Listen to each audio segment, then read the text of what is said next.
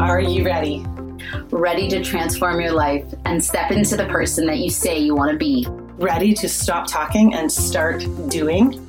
I'm Ange, a health and fitness coach. And I'm Ashley, a Reiki master and energy healer, and we are here to help you do exactly that. And you're busy. We get that because we are too. But even with the challenges and chaos, you deserve and can live a life full of absolute joy, happiness, and purpose. We want you to join us in taking radical responsibility so that you can take everything in your life to that next level. Have the best sex of your life. Live in a body that you love. Let go of worry and stress. And live in total alignment. Your happier, healthier, and amazing life is waiting for you. Let's get into today's episode. Hello, everybody. Welcome back to the Transform Your Life podcast. Today, we have an extra special guest joining us. Heather, welcome to our podcast. How are you? There we go. We're literally going out and coming back in. Mm-hmm. well, this is this is going to be a trip. This is going to be fun.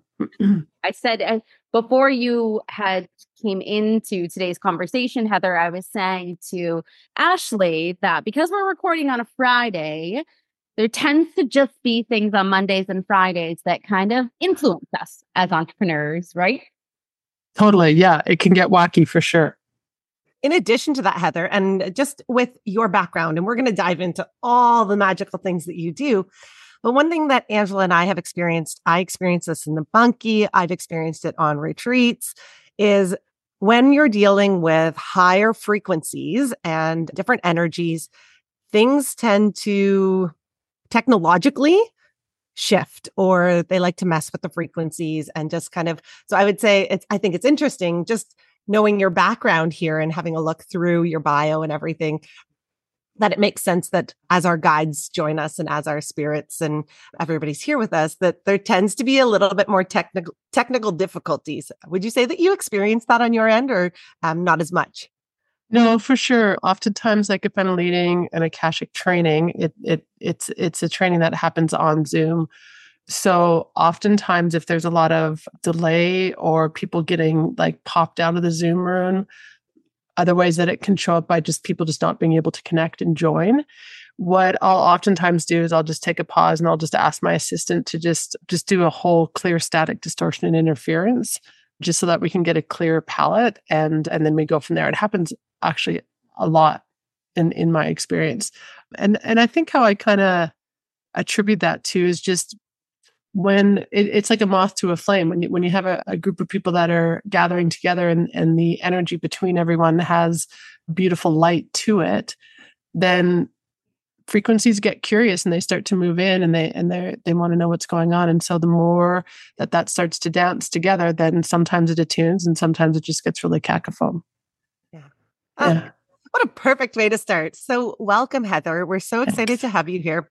Tell us a little bit about you. You've mentioned the Akashic teachings that you do and some of the other things that maybe you're diving into or the things that you're offering.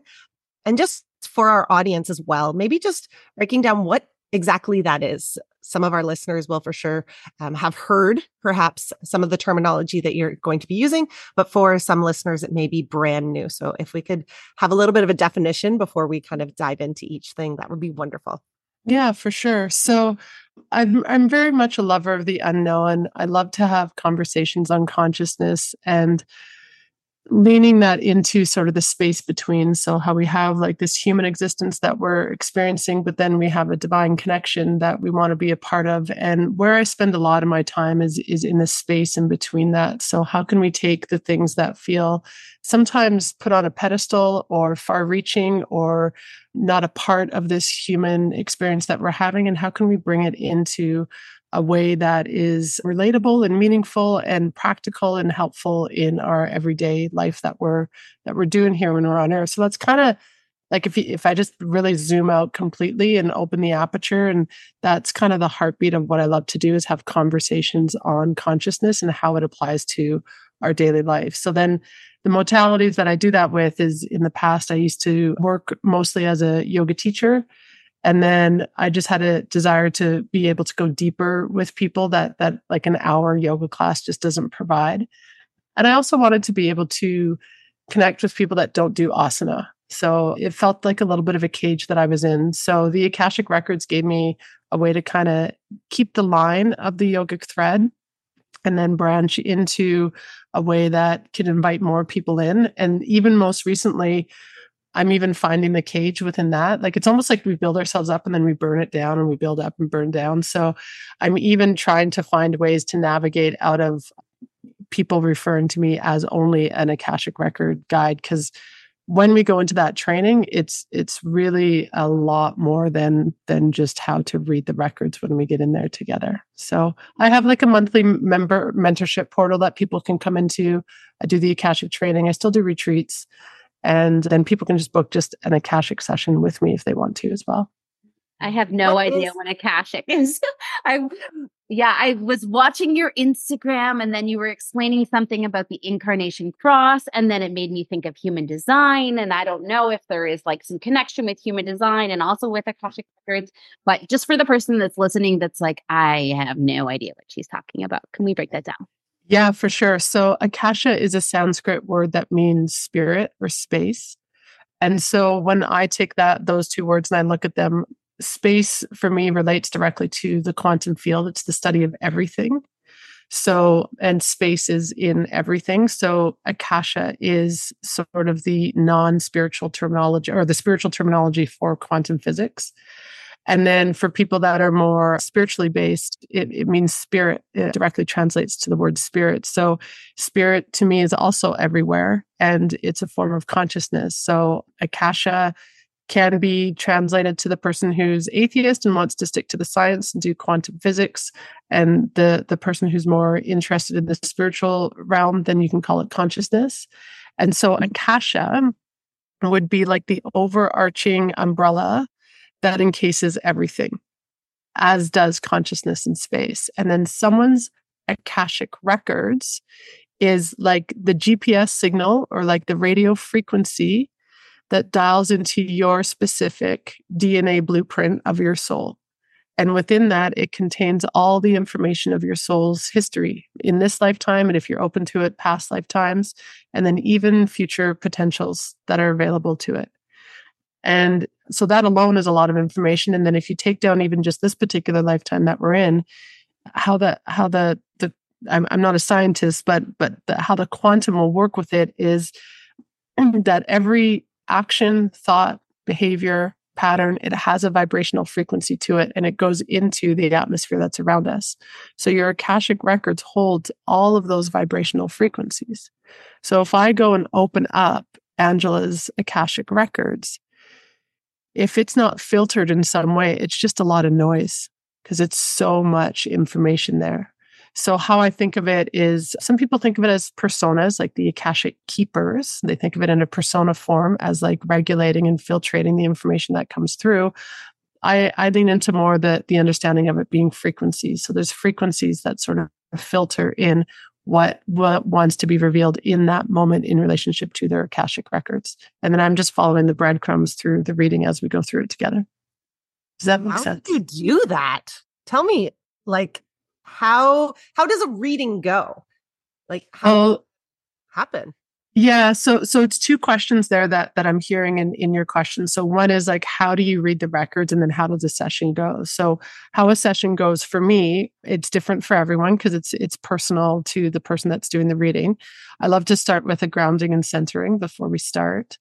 Then I have a mantra that I use to just banish. And when I'm banishing, I think of it more as just like clearing the palate a little bit like the ginger after the wasabi, like just really clearing the palate so that we have a focused point of view that we can gather into.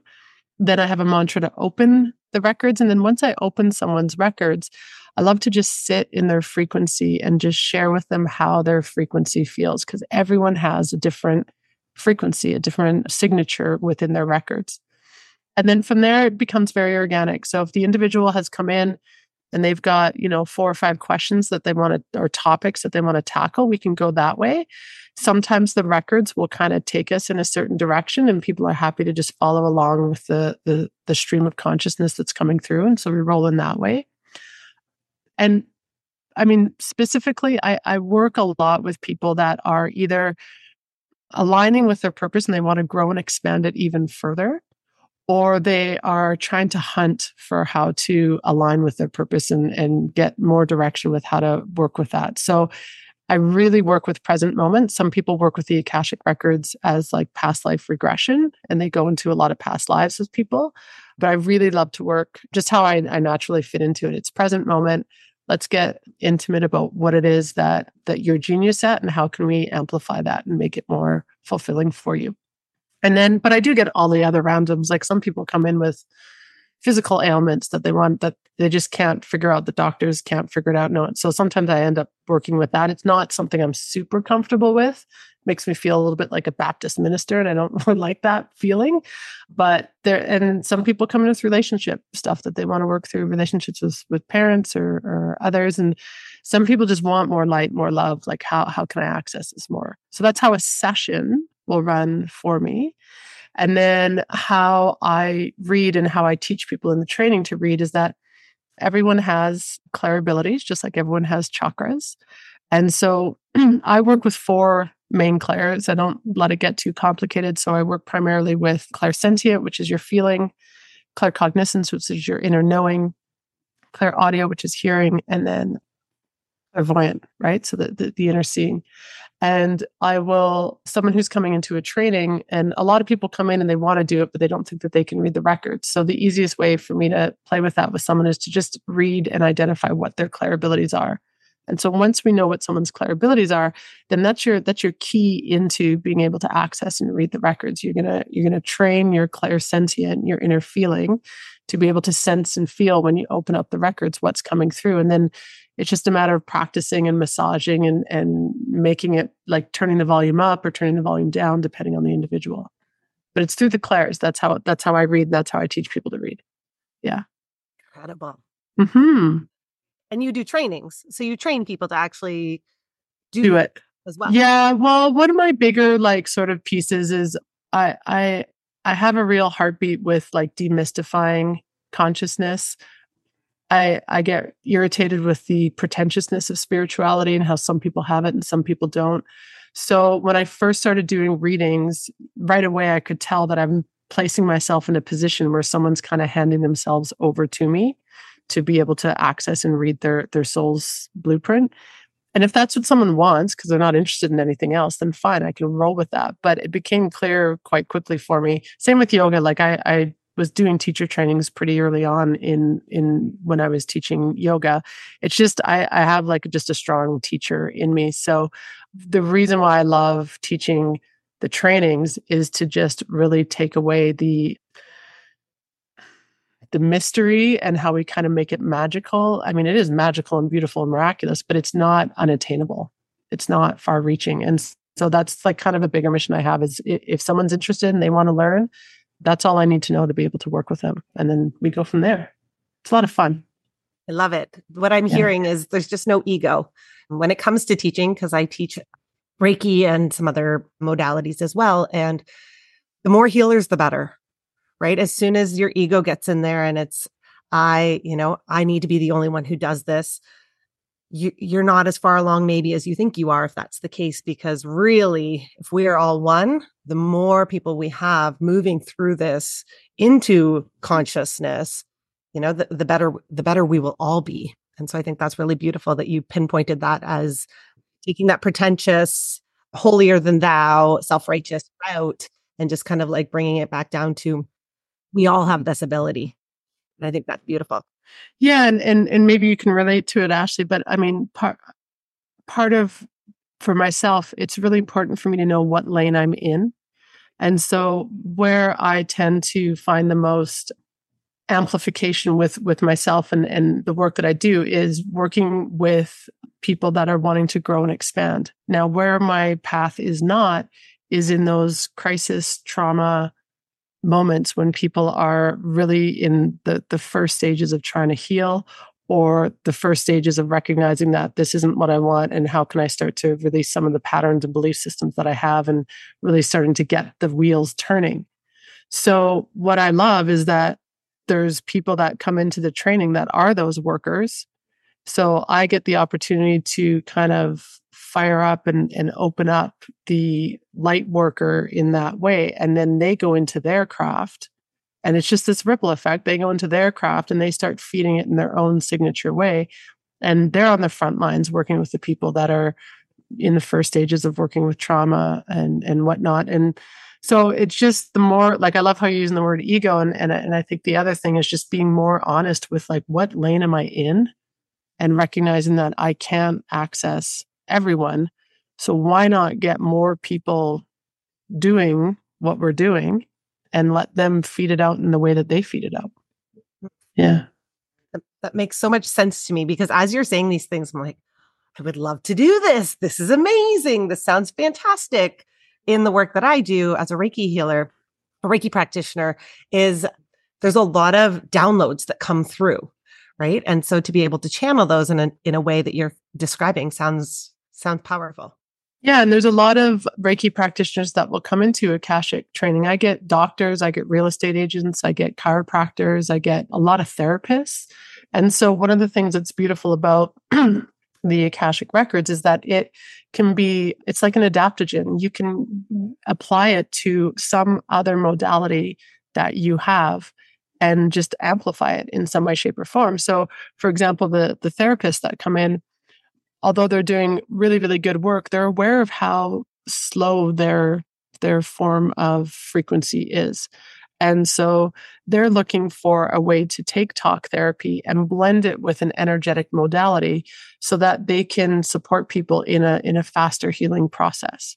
Right. And so same as you, like the, the Reiki practitioners that come in, it's one form of energetic work. But then when you combine it with Akashic readings, it just gives people the opportunity to create a combo effect in their sessions. So people will do either Reiki with them or Akashic, or they can do even a blended session where you do maybe 45 minutes of Reiki. And then as the records are open and the energy's flowing, then they then they they move to a more sit down conversation and they start sharing with them what's showing up in their Akashic records. So it's nice in that way that it's not competitive it's it's an adaptogen to whatever other vocation or profession that people have that they can apply it with. And it's neat to see the people that come in. Like a real estate agent will use that to energetically clear houses that aren't selling so that they can flip houses at a faster rate. It's really cool. The sky's the limit. I love it. I love it. And really, really curious, Heather, as you're talking here, how in the world did you get into this? Like, what was your yeah. little girl moving through teenage years, moving through the 20s, the 30s, how in the world did you end up to this particular spot right now? Couldn't have seen it as most people. Like you can't really see it until you're there, kind of thing. So I'll, I'll share. I always share it in the same way. I'll share it in a different way today because you kind of get bored telling the same story over and over. So I grew up in a house where I had two older brothers, very dominant masculine energy, excellent parenting, but didn't see a lot of emotion growing up. So I was heavy into the masculine. Then I then I fed that into we also grew up in in going to going to church every Sunday and I and there was a part of me that enjoyed the quiet of that space, but then there's a part of me that could really see the fictitiousness of it at the same time, right? And so I was drawn to spirituality and, and, consciousness. I wouldn't, I didn't even think I had the languaging for spirituality at the time. I was just drawing to something bigger than me, but I knew it wasn't in the form of religion. Excuse me. And then in university, I, I, went away to university for my first year and very quickly was not managing very well. So I had a friend of mine suggest that we do a meditation class together just to help with the, the stresses of university. So that was sort of my first intro to a formalized training of some sort. From there, I was still deep into the masculine. So I headed into, I, I finished university, but wasn't really interested in, in applying my degree. It was more like I was just finishing the thing that I started. And so I gravitated into forest firefighting, which was with like a rappelling unit, a very specific form of forest firefighting. Not many women in it. Sometimes I would show up on a base and I'd be like the smurfette of like 60 men on a base. And so it was super, super masculinized to the point where I would even stop having my period just because it was so heavy into the the masculine. And then I also river guided, which is also quite a lot of guys do that as well. So it's almost like I went so heavy into the, the this one form that that I was completely kicked into the opposite. Um, I don't know if it was self preservation or not, but there was a point in my second year of firefighting where I was like, this is not working for me anymore. Something has to give. And a friend of mine had given me a book because when you're working forest firefighting, you have to stay, this particular unit, you have to stay within 100 feet of the machine from 9 a.m. till 9 p.m. when you're on hire. Because if there's a smoke, you just got to go. So, whatever you can do within that 100 feet, you can do, but that's where you have to be for 12 hours a day. So, we're doing everything possible, hacky sacking and all the things. And so, I self taught myself how to, te- how to do yoga the guys that I was working with were super lovely and keen. So they wanted me to teach them. And then as I was teaching them, I was like, I actually really kind of like this. So when I that fall went into a yoga teacher training, I'd never been in a formalized studio before. This was before they were on every corner, like 7 Eleven Street. Like this was like, there was one or two in the Vancouver area in Canada at the time. So, never been in a studio before, never done a formalized class with other people other than myself. So, I was totally thrown into the feminine. And I was having a laugh with someone the other day where I was sharing that, like, the the the extreme that I was experiencing. So I'd go to I'd go into the yoga teacher training and it was like all women, all the lycra, all vegan, all full of thank yous and I'm sorries and and let's hug and all the things. And I had such a frictional temperament with it. It was not my jam at all. And I mean, talking about everything like, you know, I, anyways, yeah. So what I would do when I would walk home to my apartment at night, I I would notice myself fantasizing about beating people up and F bombing my whole way home just to manage that energy that was just not working for me. And so this is where I TikToked for a long time. Like I loved the yoga realm, but I would have these very cathartic masculine balances to to to make it so that I could be in that space. And I'm I'm telling a long story, I'm sorry. And then to get to the Akashic place. So so this was my realm for 20 years, teaching yoga, doing retreats, all the rest of it. Last sort of 5 years or so I was starting to get hungry for something deeper, but I didn't know what it was. And then when COVID hit, studio shut down. My husband's aviation, we met in in the fire realm.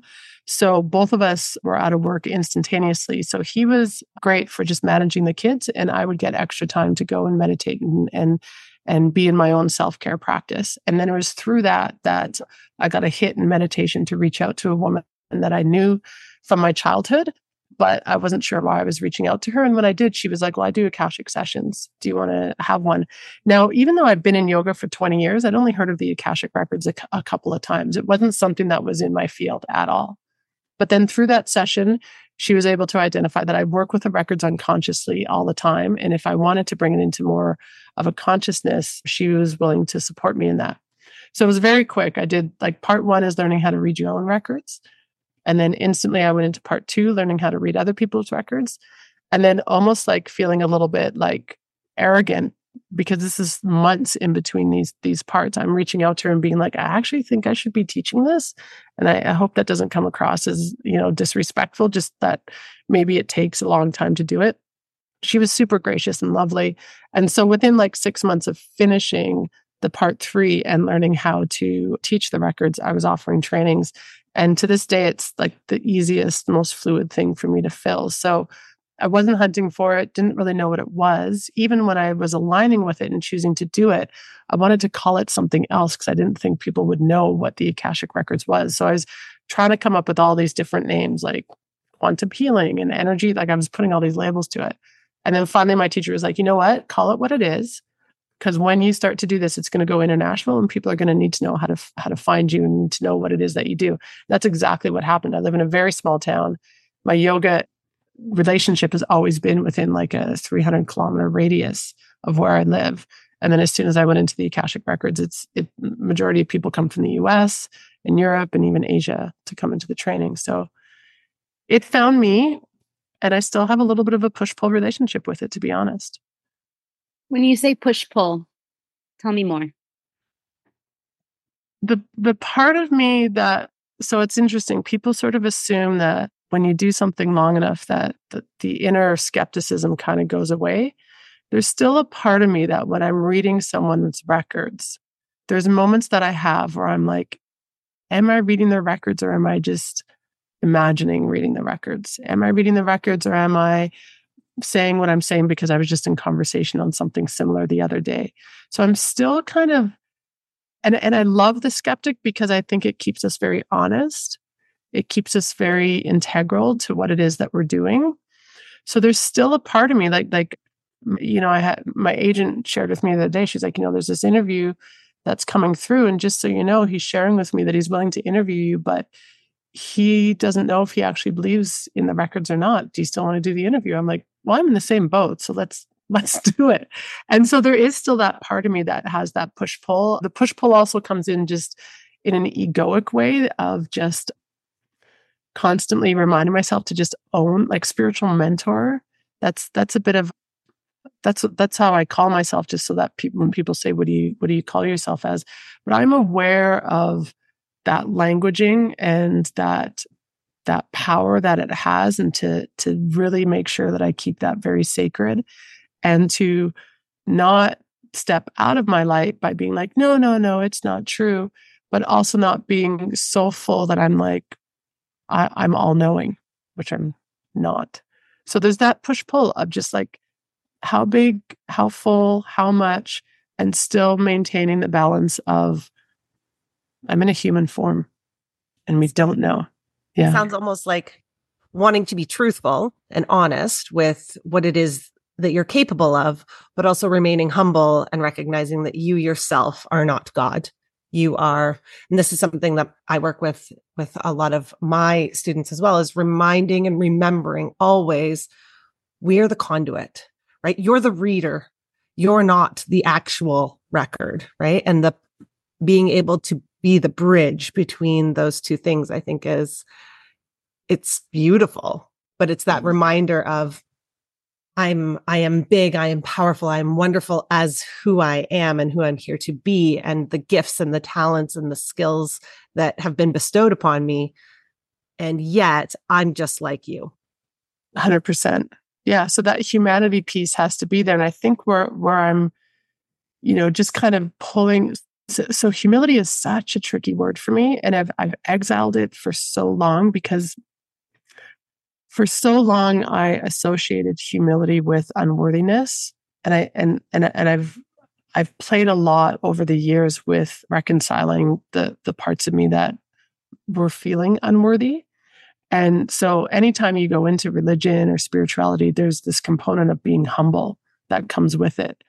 And so, up until recently, humble to me was almost like a, a negative word because I, I would have I would associate it with the unwor- like, oh, I'm so not worthy. I'm so not worthy. I'm so humble. I'm so not worthy. And it didn't resonate for me. And then it's in in like the last month, I would even say it's it's really kind of transformed itself into a more pure form of for me now the humility is simply the i don't know space and i'm very comfortable being in the i don't know but let's see where we go or i don't know but let's figure it out together or i don't know and i don't think we're ever going to know that to me is totally fine and so the, the, the humility component has now been taken out of its exile that i put it in because i didn't know what to do with it and now it's it's it's like a fractured part of myself that's back into the wholeness and just being like oh humility is simply i don't know not i'm not worthy and and there's there's a there's a nuance there that I think we need to be careful of when we play with it. And I love that you're talking about how it's a bridge. It's it's absolutely a bridge. And we like what an honor to be a bridge between yourself and the field or a bridge between the field and someone else. And that is an incredibly sacred space that oftentimes gets abused. Yeah. Mm-hmm. And I'm just as as you explain what you're doing and i think of what angela does with human design and the things that i do with reiki what I what I'm unveiling, I suppose, in my own eyes or before myself is how desperately or how much people are craving knowing themselves so deeply right? I feel like with with what i do and angela with human design when people unpack their soul they feel this lightness. They feel this like oh my goodness i know who i am now. And the world is craving so much of that right now. And i think it's the way that you do that heather and the way that you do that angela i think are just beautiful modalities of being able to give that back to people because there is this uh, it's the same with psychic or mediumship or people are just dying to know who they are why they're here what their purpose why their soul is here and what they're actually supposed to do with that people are craving this this knowing of their soul purpose. They're craving this understanding of their truth and what that means. And i think we're moving away from this linear path which was therapy. Like you got to go to therapy you got to heal the trauma and now we can like get back to living our mundane lives. I feel like people are searching and they're reaching out and they're finding more practitioners who are just leading them back to who they are. And it's that remembering of why they're here. Would you say mm. that you experienced that, both of you? Go ahead, Angela.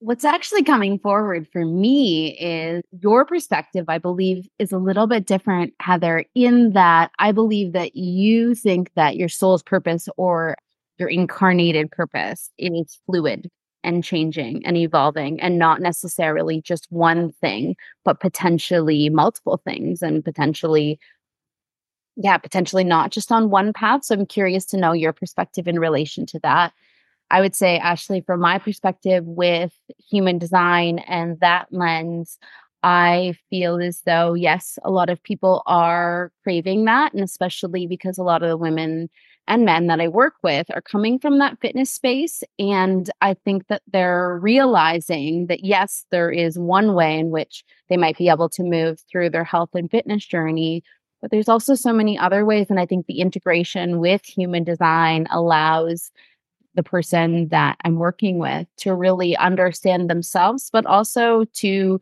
uniquely move through health and fitness in a way that feels really supportive for them. I think that COVID and kind of that time to go inwards had a lot of us really look at our lives and the lives of those that are close to us and really take inventory of that. And I think that COVID was a very interesting shakeup for all of us. Many. Mm. Yeah, I agree with both your points. I don't know if there's much more that I would add to it. I, I think that they're both really, really on. And the human design, I work a little bit with Emma Dunwoody. I don't know if you know her out of Australia. So she's I played with her a little bit and and one of the pieces that she speaks to that that I love that you're calling in is like is like when when you start to so you come into this container of the human design and correct me if I'm wrong because this isn't my my area of expertise but when you come into the container of human design you there there can be the potential of of feeling like there's labels and and categories that you're falling into and you feel yourself being a little bit caged. But then if you stay long enough in that realm and start to understand it and integrate it then you get kind of past that point and you start to see that there's qualities of of all the elements of human design that potentially are existing in you. And and just because you might be manifesting generator doesn't mean you can't experience life from the other angle that other categories have. And so it becomes actually freeing rather than confining. Right. And so that's the same sort of way that I look at purpose. But I, and how, and, and how it kind of hit me like with the explanation point was someone asked me once after I shared like, you know, my journey of how I came into the Akashic records. And when I was done, she was like, so do you feel like you're, you finally arrived in your own purpose? And my response was, I've always been on purpose. What I was doing in my 20s, teaching yoga 15 times a week, that was on purpose for me at that time based on the space that my soul was at in that moment. And then as my soul continued to grow and expand into my next becoming, my purpose adapted with me, or vice versa. I adapted with it. And so it now feels 100% that I'm on purpose. And I bet you this will be another point that I look back to if I have the privilege of living for another 20 years, where I'm like totally felt like I was on on purpose, on point when I was 45. But now that I'm 65, I'm doing this now, and this totally feels like it's on purpose. So it's not so much that it's like, you know, jumping ships all the time when as our like as our as our purpose gets to be fluid. It's not so much that we're totally changing changing lanes. Like I I'm not a tech person. I can't relate to people through technology. I'm not I'm not a an astronaut. I I can appreciate astrology, but I don't get astrology. So my purpose isn't in those realms.